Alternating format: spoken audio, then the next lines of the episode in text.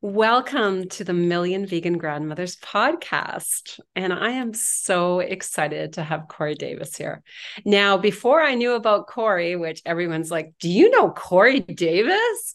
I knew about Brenda Davis. I was a student at Hippocrates Health Institute when I was healing Crohn's and colitis, went vegan overnight, um, started loving sprouting and wheatgrass and alkalining my body and becoming a a body electric. And during that time, I'd heard about Brenda Davis, Brenda Davis, the nutritionist from British Columbia, who is an amazing author. Well, this is the son of Brenda Davis, but Cory stands alone in his plight to help bridge our growing system, how we grow our food, how little of land we need to grow our food, and how sustainable it is to be plant based, to be plant powered. And also, I know, Cory, that you are deeply involved with the Indigenous people of your area, the First Nations people, and trying to lessen the impact of our consumer uh, world on them. So that's a lot. Thank you, Cory, for being here. Thank you so much for having me. I'm just thrilled to have the opportunity to speak with you today. Hmm. Yeah. So just jump right in, Cory. Tell us a little bit about sure. the projects that you're most excited about right now and how this came to be for you, the yeah. direction you headed in. Mm-hmm. Thank you so much. Well, first, I'd like to say, you know, I'm zooming in to you from the Comox Valley on Vancouver Island in Canada. And I feel it's important to say that um, the word Comox is actually derived from the indigenous Coast Salish word Comukthe, meaning land of plenty. And that's the traditional territory of Comox First Nation, on whose land I'm blessed as an uninvited guest to have the opportunity to be part of a community, build a sense of place, and benefit from the environment. And I I benefit from the environment in two ways. I benefit from its beauty, the recreation, my sense of place, my spiritual connection to nature, the mental fortitude that it provides me, but I also benefit from its degradation.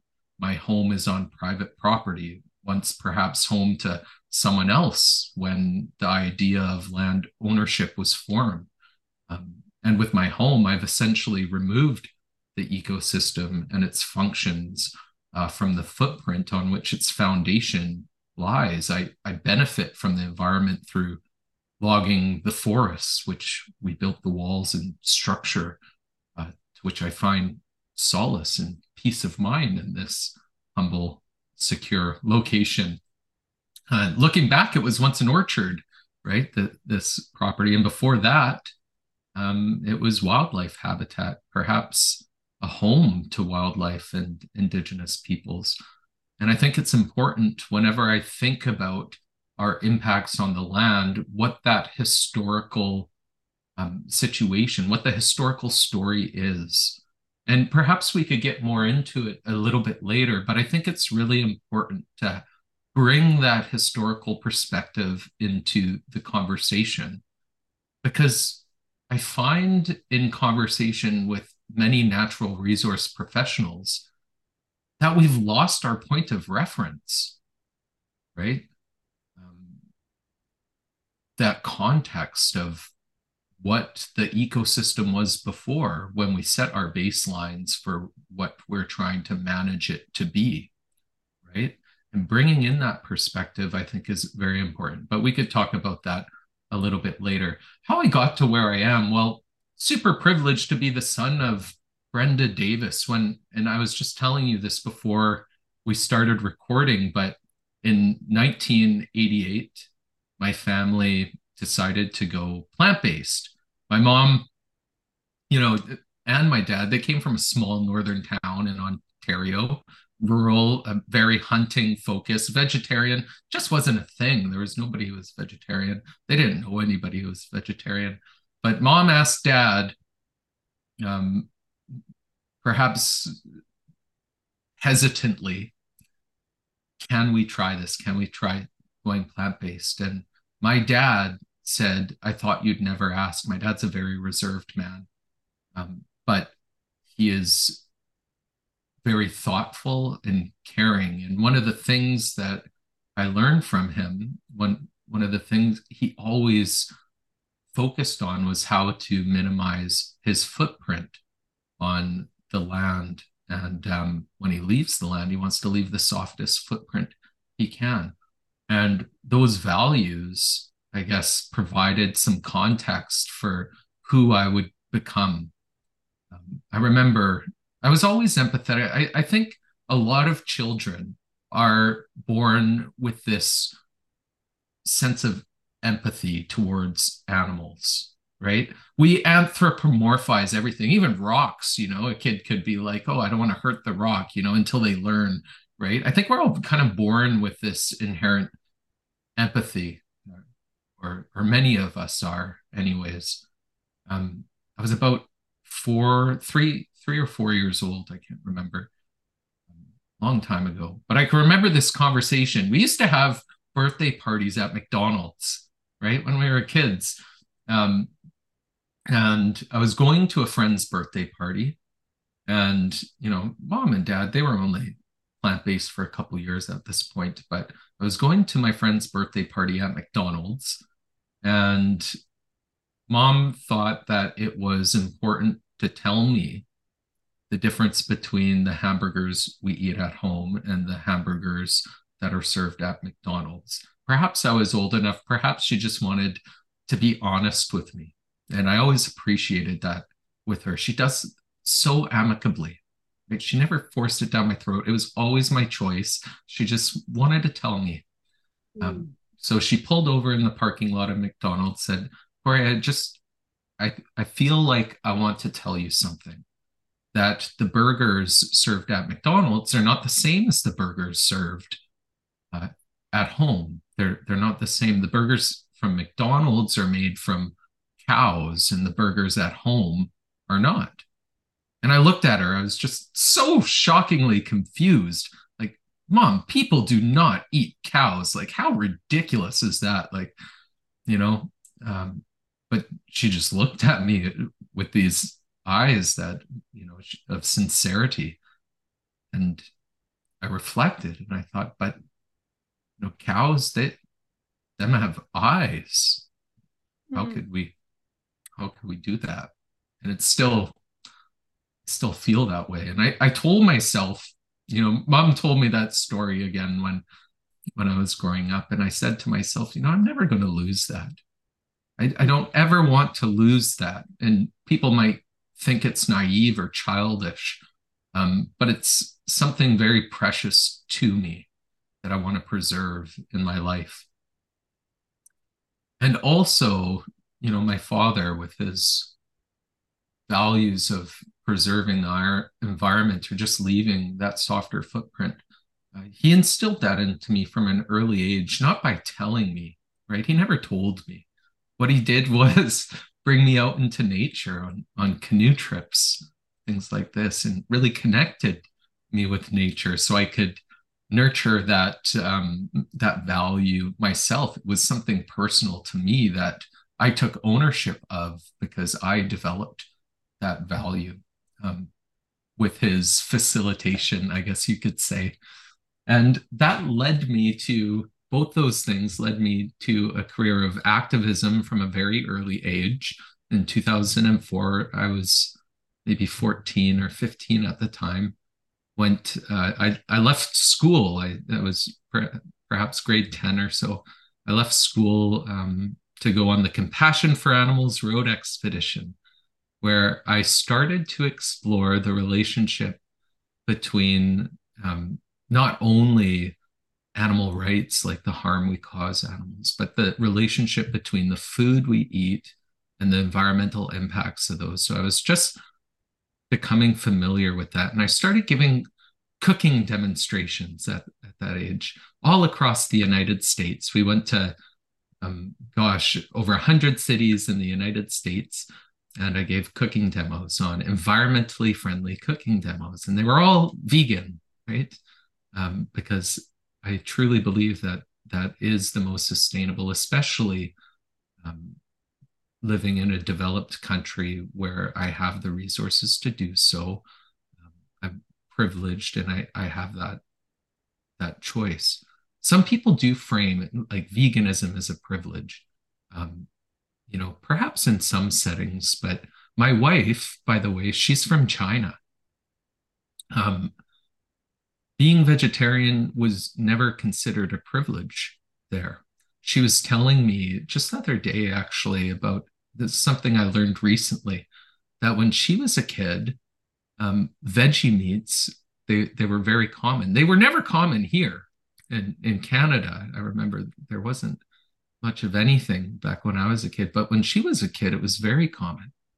They were cheap, much cheaper than meat. And so whenever she would go get a snack, she would always want to get the meat one because it was a status symbol. It was a status symbol of privilege. And that makes sense because it is a lot more resource intensive to produce. Um, perhaps in China, they had economies of scale to um, to put on the grocery store shelves all of these plant-based meat products at the time, but it was considered poor. Um, my in-laws right now are staying with me. They've spent the last year with me uh, to get permanent residence here in Canada. Such a a wonderful thing to have them around. I sh- I certainly appreciate them so much. But um, when they were sending pictures of the awesome dinners I was making them to their friends, uh, they mentioned that their friends said, "What you can't afford meat," kind of thing. So, on one hand, I, I don't necessarily think it's always a privilege. I know in um, some countries, you know, you might eat meat rarely um, because it because it is cheaper and less resource intensive to eat your beans and rice with a little bit of greens, right? And so having a chicken would be a com- communal thing that would bring together your community and eat it together maybe once a month, right? Um, so in terms of privilege, I'm not sure about that in places like the Marshall Islands, which are atolls, finger islands in the Pacific Ocean, which are disproportionately feeling the impacts from climate change right now. They don't have a lot of agricultural land. And traditionally, they found sustenance in, in fish. And it might be in cases like that that um, it would be privileged to to be a, a, pure vegetarian. So I think it's it's quite um, local, I guess, where that privilege comes from. But I certainly feel privileged. I can't remember where I was going with that. well, this is your background, Cory. And, and I guess the one thing I would like to say at this point is thank you for your beautiful, humble presence. That is what has struck me the deepest when I first spoke with you over the phone is this gentle, humble spirit. I picked that same energy up from your mom as well. And it's just like we're just caretakers. We have nothing to flaunt, nothing to judge. We're just caretakers. And my last podcast, I would, you know, I had the honor of interviewing Bobby Sudd, a, a, a filmmaker and activist, Bobby Sudd. And, you know, he said, I'm a seven generation Texan. I get the barbecue thing. I get how it's brought people together for forever. It needs to change. But I need to understand the people I'm working with instead of just get them to understand me. And I don't think, I don't talk to people with the belief I'm going to be able to convert them to veganism. I talk to them in hopes that they will listen. But that's impossible unless I listen to them. And I see that in you. I see that you go into the the different um, energies of the different tribes and say, you know, I understand. I understand your history. I understand how you have lived self sustaining for many, many years, many decades, many centuries, probably. Yet, if we are able to bring the water back, to bring the soil back, to bring the trees back, we can take desertified land and turn it into something amazing like they do at the Sadhana Forest. I was hoping to go to the grandmothers were hoping to be at the Sadhana Forest Festival this February. Um, political distress has made it so I can't go into India now. But we know, and Sadhana Forest is just one example, and I'm sure you have many where we take desertified desertified lands and we turn it into something beautiful and self-sustaining. So talk to us a little bit about that. Um, in your background. Talk, maybe you can talk a little bit about your education how that came to be and what you've seen happen for the good. Sure sounds good. Um, yeah my educational background i first after high school i went um, to become an outdoor educator. Uh, mm-hmm. just because of my connection with nature I, I became a canoe instructor and uh, got sea kayak guiding license and things like that. I gave interpretive hikes and canoe lessons and gave rock climbing lessons. I really enjoyed that. And then I I suffered from an injury. I tore a bunch of ligaments in my foot. Of course, that work didn't really pay well, so I I couldn't afford my rent. So I decided, well, I'm going to go back to school. And I started in the social sciences because I I didn't really do that well in high school to be honest with you. Um, I, I, I had some struggles back then, so I couldn't get into sciences or or any big programs, but I did get into the social sciences. And in the social sciences, I took the sciences. I took biology and I took these courses, which I really excelled at. So I, in that, I, I was one of the top 50 students in college, um, in the entire college. I, I really tried. I really wanted to be the best I could be now that um, I'm in post secondary up in the big leagues. And I really, really appreciated being in the social sciences because it gave me a lot of perspective on people as just people, the human condition, how we interact. Um, it provided me with perhaps more empathy towards people as well in communication. But in doing the social sciences, I had an environment club that I became really passionate about. I was doing surveys on Mission Creek, monitoring the uh, macroinvertebrate invertebrate populations. Um, as I learned from one of my ecology classes I was taking for my social sciences diploma. And my biology instructor said to me, You're probably one of the only kids I would recommend to go into the sciences.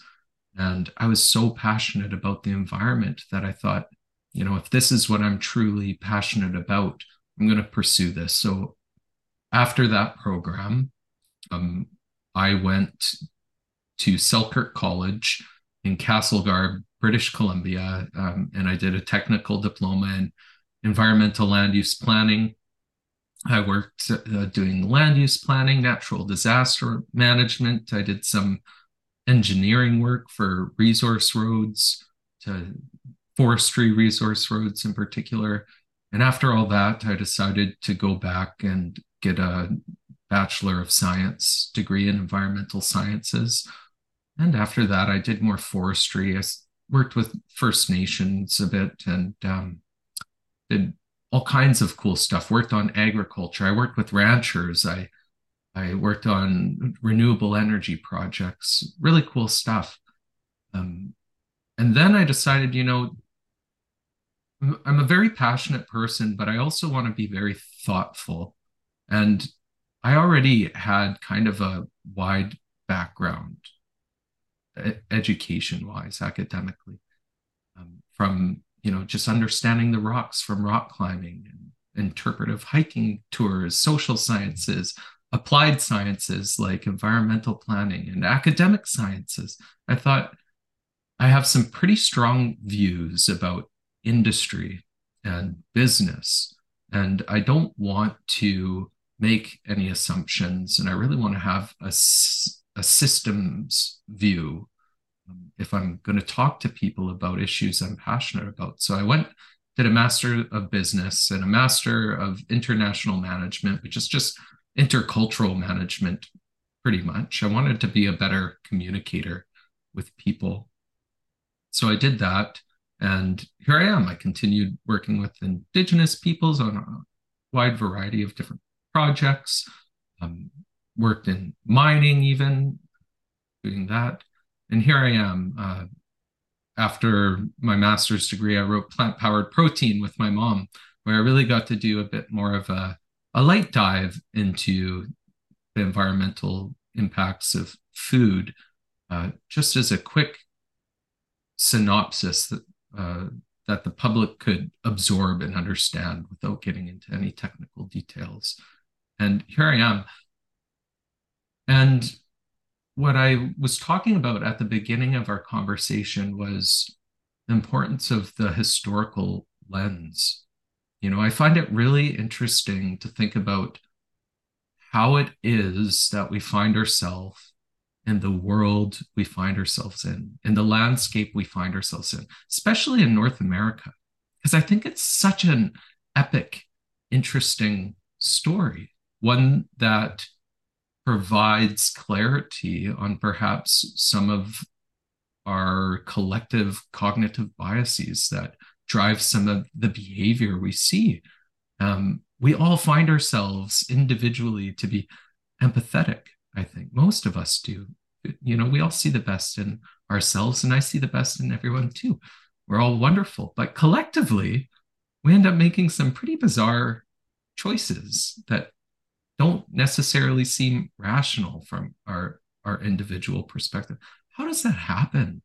You know, how did we get to be here? And I think there's a lot of history there. Our culture is built up upon foundations of historical background, of our culture, where we came from, uh, and our families, where they came from. And it's hard to disassociate ourselves from there, or I should say, step back from that and take an objective look.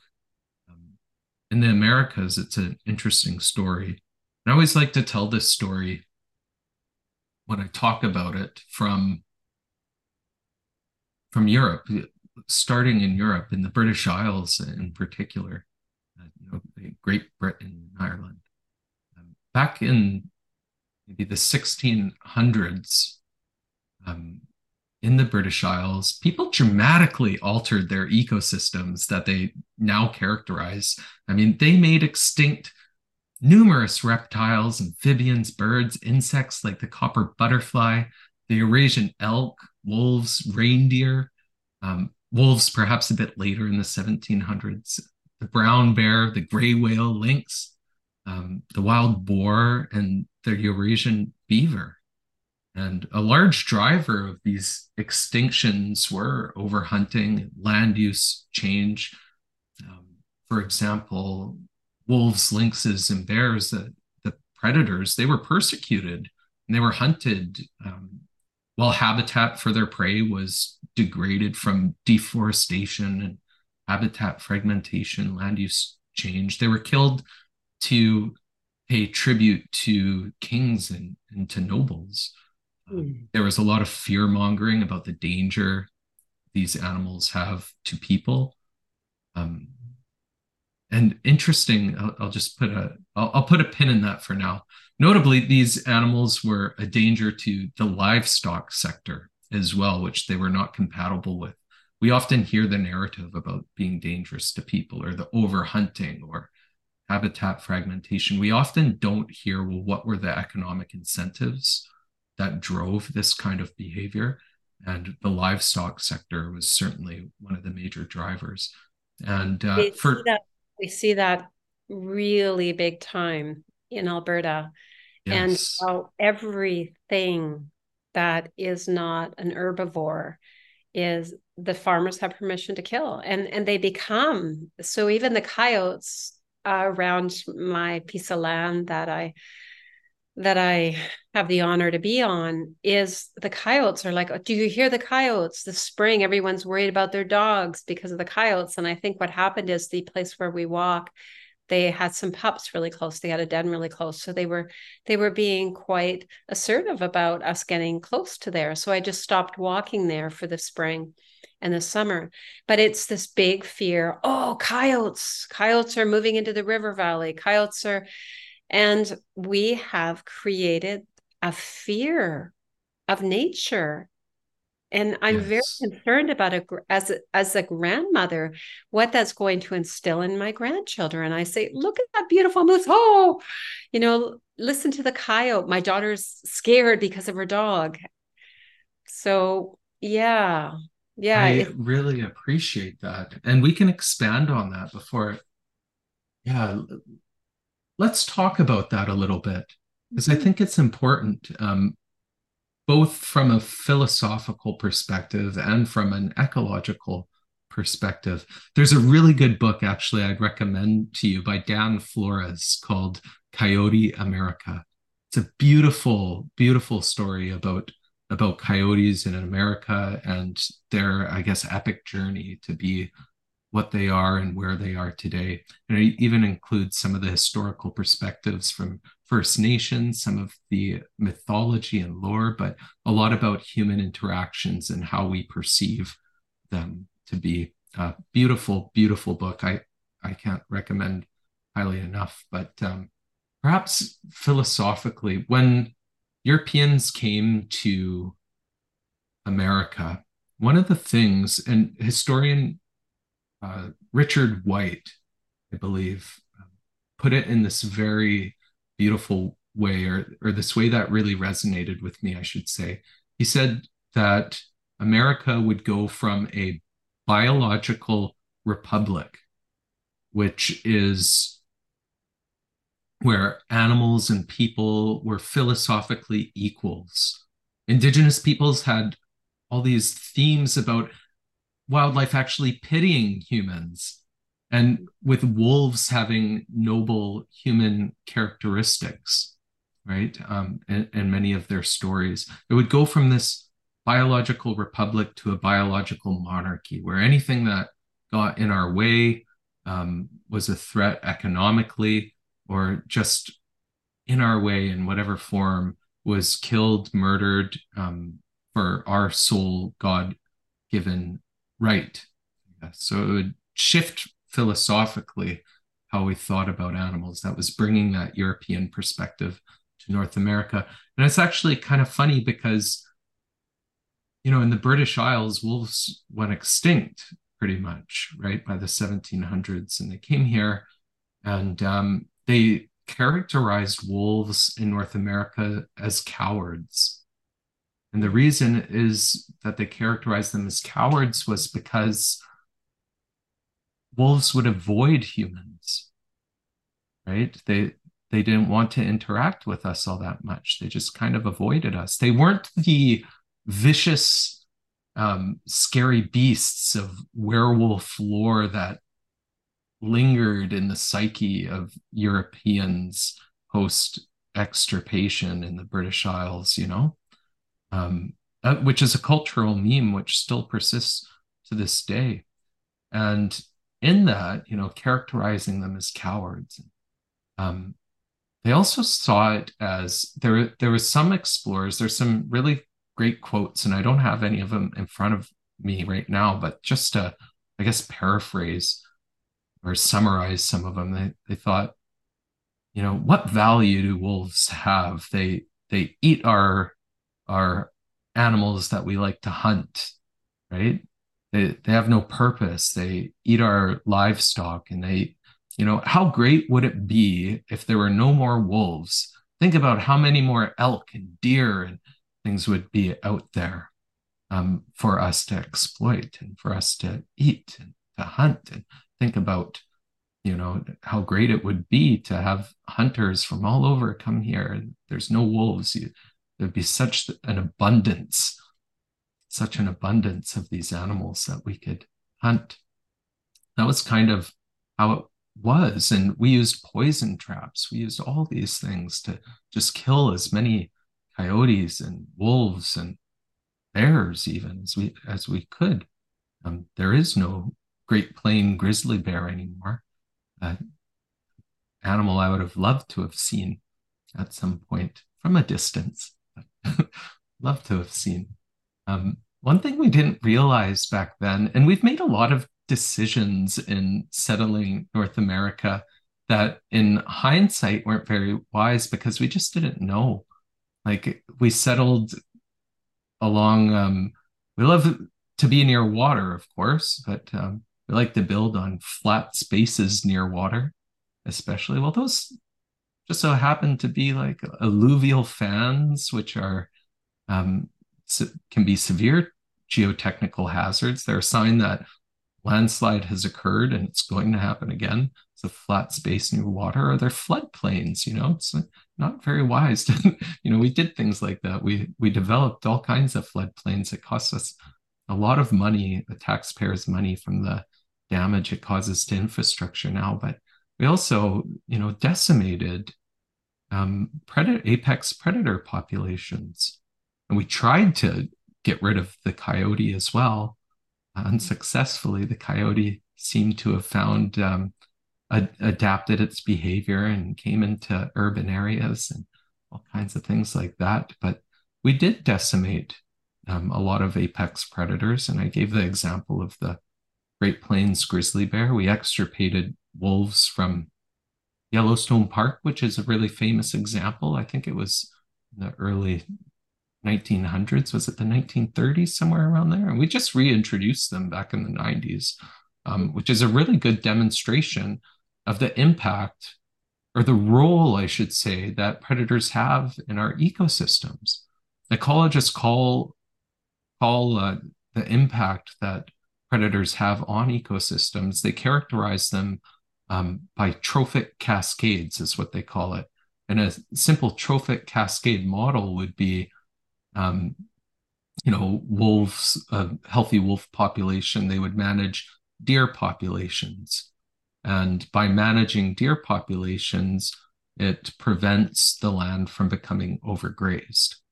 Right? That's a very simplified model. And it's important, like overgrazing is can be very detrimental. It could erode stream banks. It simplifies vegetation, so it reduces both biomass and diversity in vegetation, huge impacts. But we, what we didn't realize, and we're only beginning now to to understand, and I don't think we'll ever fully understand, no, but um, that these impacts of apex predators are more far reaching than we ever thought imaginable.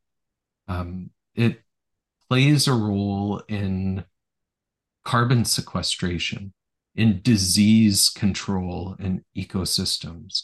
They have roles in the biogeochemical exchanges in air, water, and soils.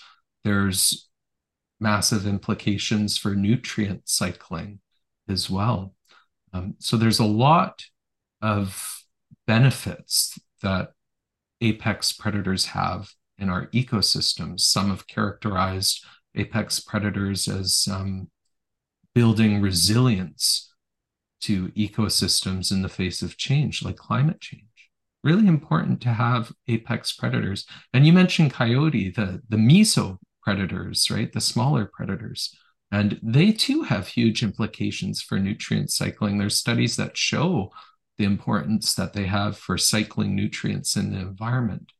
Um, and along that line of thought, um, we've removed a lot of these predators to protect the economic asset, which is livestock, right? Mm-hmm. Um, that's big. And we regularly see campaigns, as you as you mentioned, to call wolves, bears, even grizzly bears um, here to protect that asset. But not only apex predators, also herbivores. So mm-hmm. there's been recent campaigns to kill elk, to call elk um, for two reasons. One, because elk were competing with cattle for forage, for grass. And there's a perception that elk might transmit disease to cattle, like bovine tuberculosis. which, by the way, is a disease that was introduced to wildlife from European cattle to begin with. And now we're scared that the wildlife we gave this disease to will transmit it back to cattle. And I think a lot of people have, have noted that our perception to this risk is perhaps exaggerated, that the risk is lower than, than we actually think about that transmission.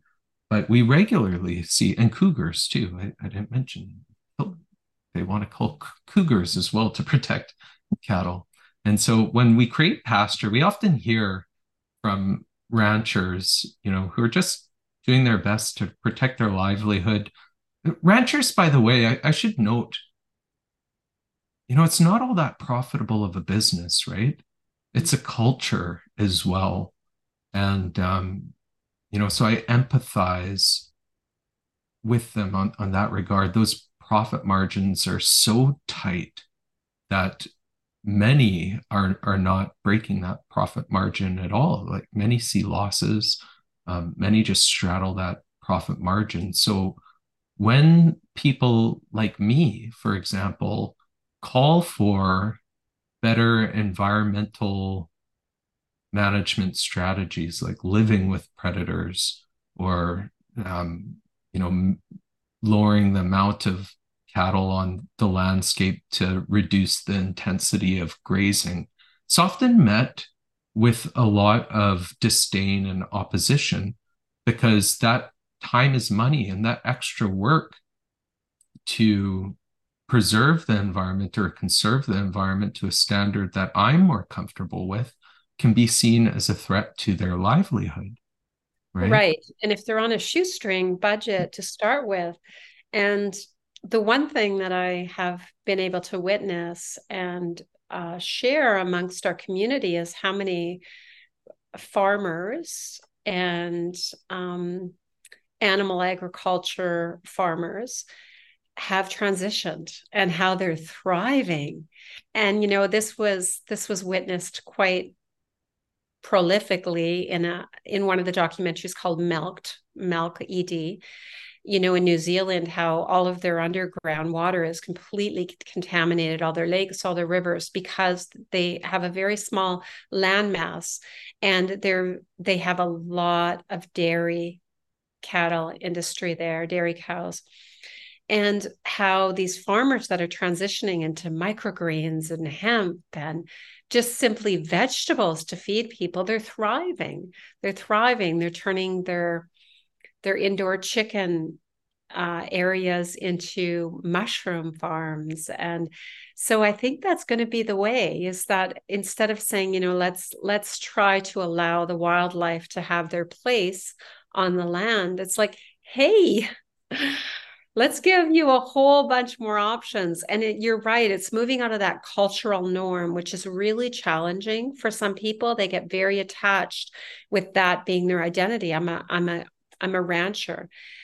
But when the people are, I don't know, sometimes it's sometimes it's a piece of they've had enough, you know, sick and tired of being sick and tired. A lot of suicide, a lot of death, a lot of suffering, a lot of bankruptcy, and a lot of ownership by big corporations that are that are controlling their seeds. So the hope really is, and the possibilities are really in plant based ag- agriculture because we need such a small amount of land to feed everyone. And we can turn the rest back to the wildlife to repopulate because we're, you know, we've almost wiped out most of our wildlife. And this is a big deal. This is a really, really big deal. That's right. And you just reminded me the wildlife um, biodiversity loss. One of my heroes is E.O. Wilson, mm-hmm. a famous ecologist. He, he focused on um, entomology, I believe, like the study of insects. He loved ants, but he, he was a real big thinker as well, perhaps one of the most well respected ecologists of our time. And he had a campaign, and it's a campaign that's still reigning strong today called Half Earth. Yes. And he once said that unless we, and I, I don't have the quote in front of me, but I can like a paraphrase. he said, unless we um, un- unless we put aside half of planet Earth and really try to understand biodiversity and protect half of natural spaces on Earth, we will soon lose most of of the species that compose it, something like that. Um, and I believe that. And there's a lot of background where I believe there was a report not all that long ago that stated that since 1970, we've lost almost 70% of wildlife populations. Um, extinction isn't just losing species, it's losing individuals as well, something to recognize.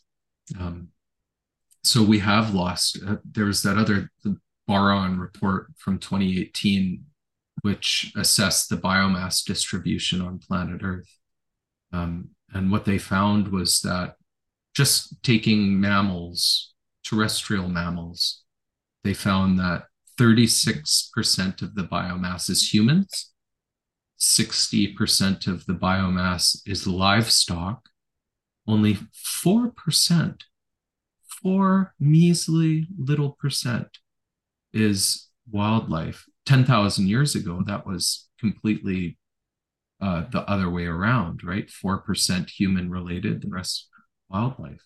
It's just a complete uh, 360 shift. Same with poultry, the numbers are similar. I think about a third of the biomass of birds is wild birds, and the rest is poultry, some, something like that. Um, so it's just, massive. We've been replacing quickly. You yeah. know, even the piece of land that I that I get to caretake here, the amount of birds I see compared to when I moved here 20 years ago is is minimal. Just minimal. I have not seen one ladybug this year. Oh. Um yeah, Captain Paul Watson in an interview a couple months ago said the insects are disappearing. You know, when we used to drive, I'm also from Northern Ontario, like like your mother and father and the hunter land and where most of my siblings are still hunting and ah when i used to drive in that area my whole windshield within an hour my whole front of my car would be full of insects. It's not the case anymore. Mm. and we have just normalized we've normalized insects being pests. They are a nuisance to humanity these bugs that we have uh, a big swarm of honeybees decided to try to take home in my at my log house this year and it was just such an honor you know to see all these honeybees just surrounding my home. And i'm not going to herd them out into some little box in my in my woods just letting them see what they can find and where they can find it the war on nature has to end. And I think that's one of the things that being plant based and veganism does. I recently had a guest in my home and I asked him if he noticed uh, any really major transitions in his psyche since he's become vegan. And he said, I've been vegan for five years now. And I can actually, and he was an environmentalist before that. So it was a girlfriend that he had met that said, This is why I'm vegan. And he said, That makes sense and he went vegan overnight. And he said, five years later, I actually feel when I walk out into an ecosystem, I'm part of it. Hmm. It was always like I was an observer on the outside. And now that I've been vegan, I feel like I am part of this ecosystem. Such a gift. I love that. And there was something you said that really resonated with me. And perhaps it's a good segue to a story I have. Um, you, you talked about how 20 years ago, the population of birds um, in your backyard was a lot higher than it is now, right? Same with the, the ladybugs. You haven't seen a ladybug.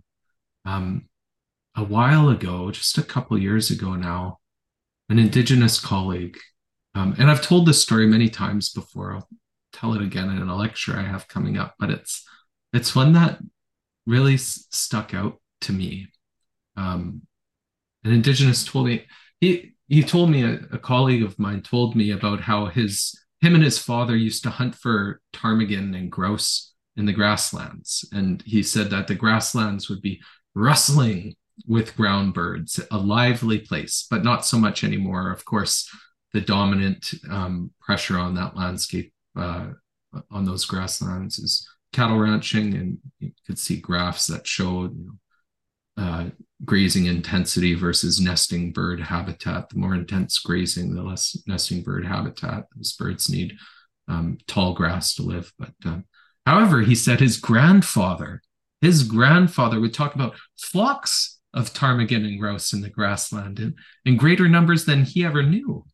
Um, and I told re- this story to natural resource professionals, some that I worked with, and I was met with indigenous people. They always say that kind of there's no evidence of that. And I find that this culture does pers- persist in, pers- in uh, professional circles, um, although it is getting better um, with respect to indigenous people. You know, it's it only perpetuates the stereotype that indigenous knowledge is inferior, counter to our aspirations of reconciliation. But I don't see much shift in um, accepting those kinds of stories. Grasslands, by the way, they, they provide incredible ecosystem services, um, especially for, through a watershed lens like groundwater recharge and discharge, erosion reduction, flood mitigation, fish habitat, wildlife habitat, water quality improvement, carbon sequestration, spiritual and cultural significance, indigenous traditional foods, and more. But after he shared this story with me. You know, I didn't really know what to do with it. I didn't really know how to articulate it until I read The Condor's Shadow by one of my heroes, an ecologist, David S. Wilcove. And in that book, he tells a story about when he was a kid, starting his bird watching adventures. The old timers would always say that the spring migration of birds just wasn't what it used to be. And he chalked it up to old age. He didn't believe them. He thought that it was memory loss, eyesight. He didn't believe it. But then 30 years later, he found himself saying the same thing that the spring migration just wasn't what it used to be.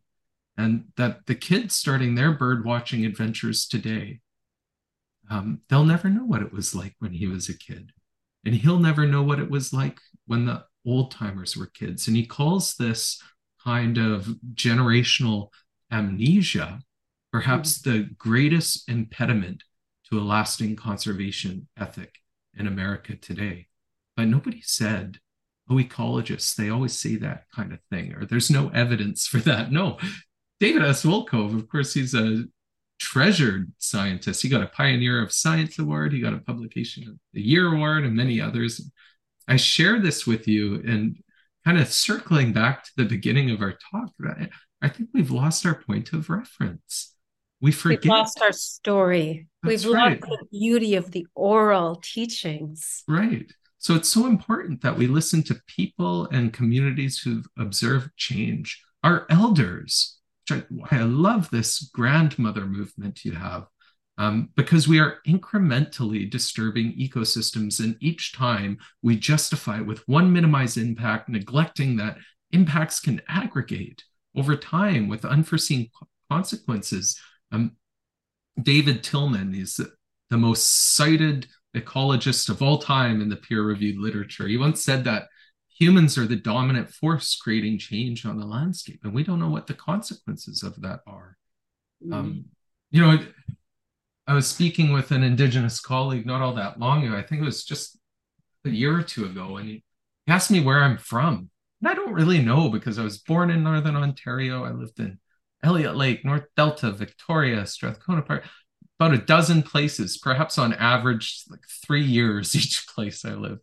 And uh, my colleague said that my perspective of the land is fleeting.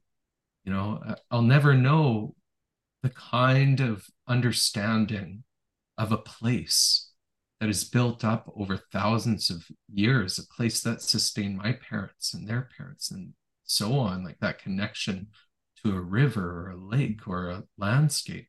My perspective of the land is fleeting. I naturally accept the state of land as it is, as I know it to be. That's my natural point of reference that I intuitively accept. And some have referred to this perspective or this cultural norm, I guess, as shifting baseline syndrome. And shifting baseline syndrome is a phenomenon where each successive generation accepts as normal the situation in which it finds itself in. And with the continual degradation of the natural landscape, this results in continually lowering our accepted norms for these ecological conditions. And the consequences of that results in inappropriate baselines for nature conservation, restoration, and management. And you know, what's really concerning for me is that it seems like our elders have been disempowered, who traditionally held the role as knowledge keepers, as knowledge transmitters, storytellers. And in the culture of the day, our elders are often displaced out of these meaningful roles. And as many have identified, you as well here, that so much important knowledge and stories that are not being transmitted down across generations in a meaningful way. Um, as intergenerational biases, I, I feel plagues our society, you know, and so I hope those who are listening here, um, who consider themselves elders, feel empowered to share for everyone's benefit, and those who aren't elders to uplift those around you um, and empower them with that role once again because it's so important. Um, again, it goes back to general generational amnesia, um, you know, is perhaps the greatest threat to a lasting conservation ethic of today, is mm. as David S. Wilcove said. Mm. Thank you, Cory. I feel that's what we're doing. We know that there's two pieces to this that I would like to, you know, summarize as we're coming to the end of our podcast is that as we're letting people know that plant-based power, veganism is the answer to a world gone mad and returning land to its righteous owners, which are the wild um, beings, just the, the beings that belong to that land. I'm, I'm, I'm always a little bit concerned to use the word wild because it's been used as a way to create fear.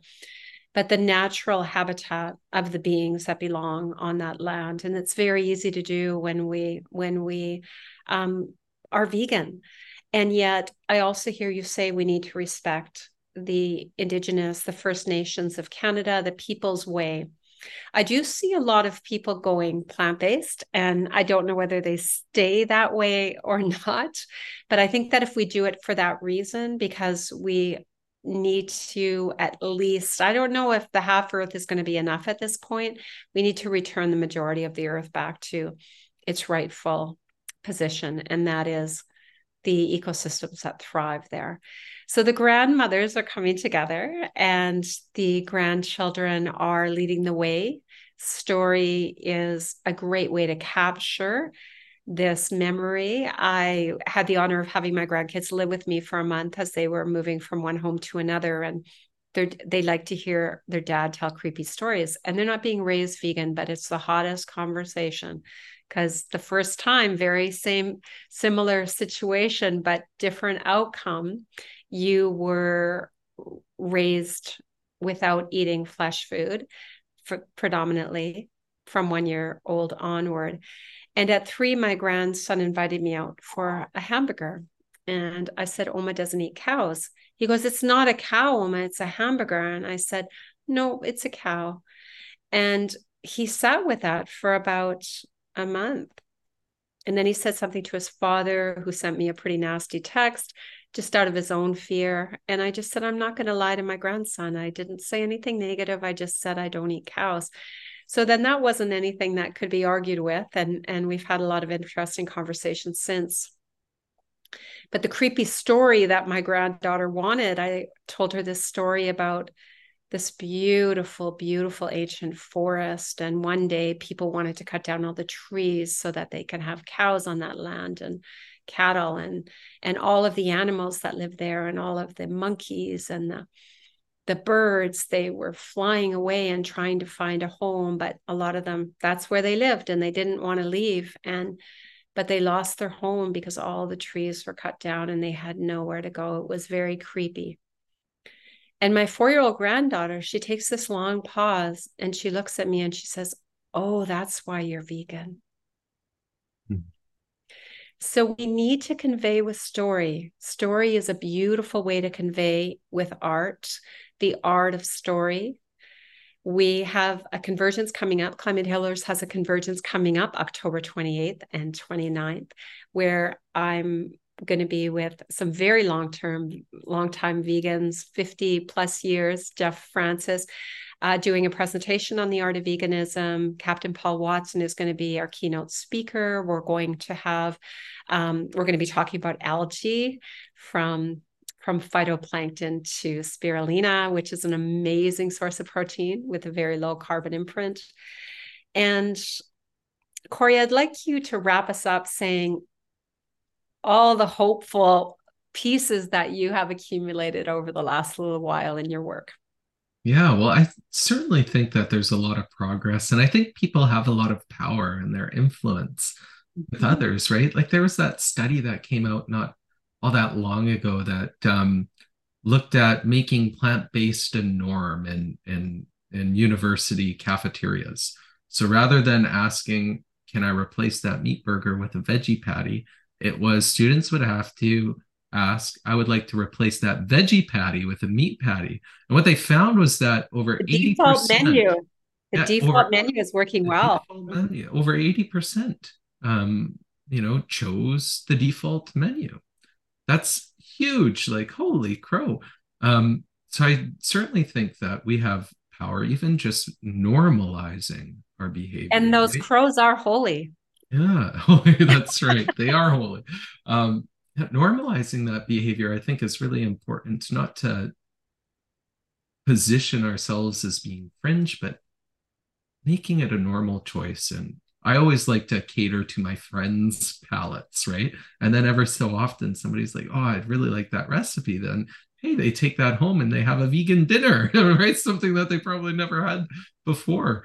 Um, you know, David Eby, our, our premier here in British Columbia, he was an animal advocate too after reading um, Diet for what John Robbins' book, uh, Diet, Diet for, for, New America. New America. That's right. When he was like 14 years old. Yeah. Anyways, he... my partner, my partner went vegan. Uh, okay. uh, after reading that book when he was in his 20s. Mm-hmm. oh, great. Well, he, I, I really appreciate David Eby. Um, he made a pledge protect 30% of British Columbia for natural areas as a stepping stone to E.O. Wilson's Half Earth. Mm. And I think a lot of folks are doing that. Um, a, a, lot of different regions have done that, countries around the world. Um, I think that there's progress. And I think that um, you, with your amicable approach, you're so pleasant to talk to, also have great influence. And I think that it will influence others. There's a lot of great work being done, a lot of restoration activities. I was um, just touring uh, the Comox Valley Watershed Project, where they're restoring an old sawmill back to its natural habitat, providing connectivity to Hollyhock Flats across the way. Um, a lot of restoration work, and there's a lot of governments out there who are considering economically assessing ecosystem services as well. Like, what is the service before we develop this piece of land? What services do they provide now? And um, you know, are are we going to maximize the benefit if we were to remove that ecosystem? I think that's a form of thinking that's um, leaking into the public sphere that is so so positive and um, I've heard biologists calling for a restoration economy.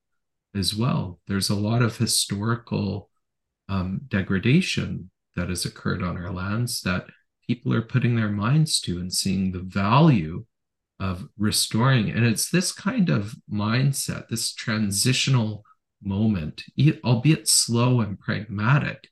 Um, you know, if we look over the course of the past 10 to 15 years, um, it's been a big change getting that way of thinking into the public sphere, um, especially in terms of regulation and, and um, the the natural resource perspective, um, or professionals putting their mind to it.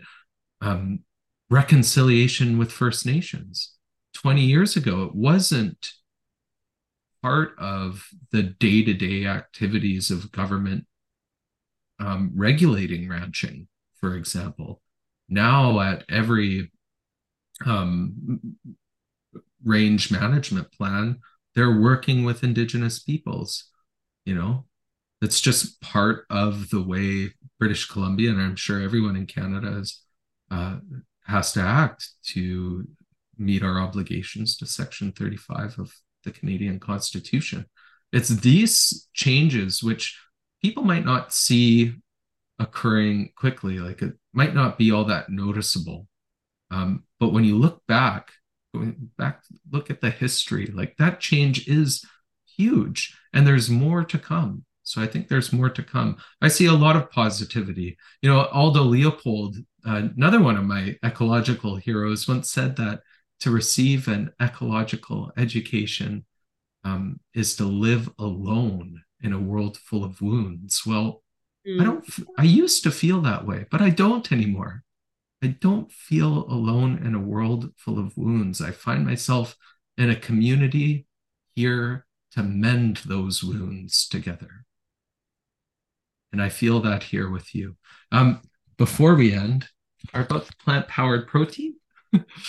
um, if your listeners are interested, uh, wrote this book with two of my heroes and lifelong mentors, Brenda Davis, my mom, and Vesanto Melina, who's been in my life for as long as I can remember, teaching me about food. And uh, I just love them both dearly. I have a section in here about the environment.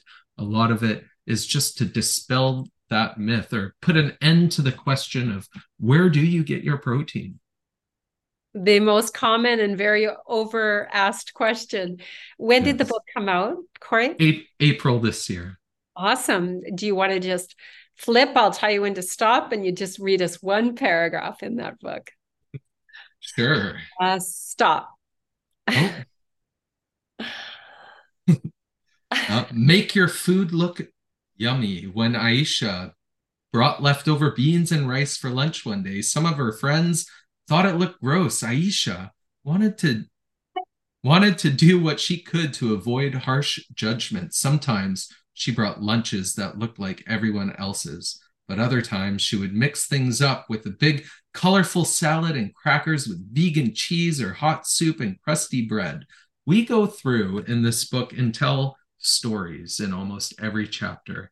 I and, love uh, it. Provide solution. I think it's great. And at the very end, we have a suite of recipes and uh, some pictures here. Oh, what amazing desserts! Book. We had recipe testers um, go back and forth with us on these recipes until we landed on five stars for each one. So I highly recommend it. I love the chickpea smash.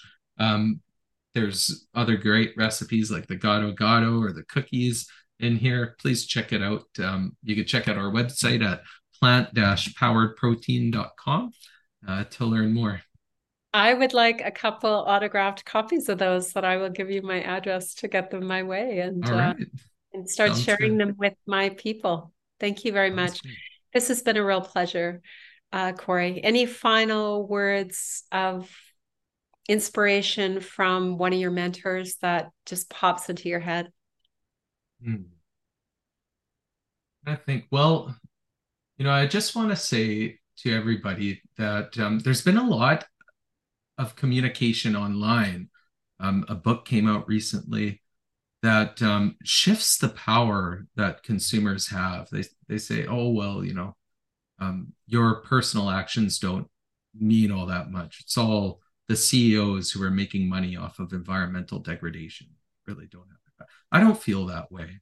And I want people to stay empowered. I think that individuals have a lot of influence over communities, over the market. We are part of the market. And I don't want us to become disillusioned with this idea that we can shift the blame just to CEOs or, or to governments, but we all have a role to play. And I think that with that, Mahatma Gandhi said, be the change you want to see. And I truly believe that. Um, even if we feel disempowered that our individual actions don't make a difference on the world, which I think they do, I truly think they do. Um, the power of be the change you want to see um, really is inspiring for me, both mentally and spiritually as well, to be the person that I want to be, right? I want to see my actions reflect my values. And um, just that in and of itself is so fulfilling for me. And I just wanted to share that last thought um, because I was listening to to a podcast about this, the author of a book. It's really shifting the blame, and I, I, I agree with him in a sense. Like, yes, um, people are making a lot of money off of our degrading environment, but that shouldn't strip the power that we have. That shouldn't disempower the consumer uh, the influence that our choices have. Perhaps that's a good good way to leave it.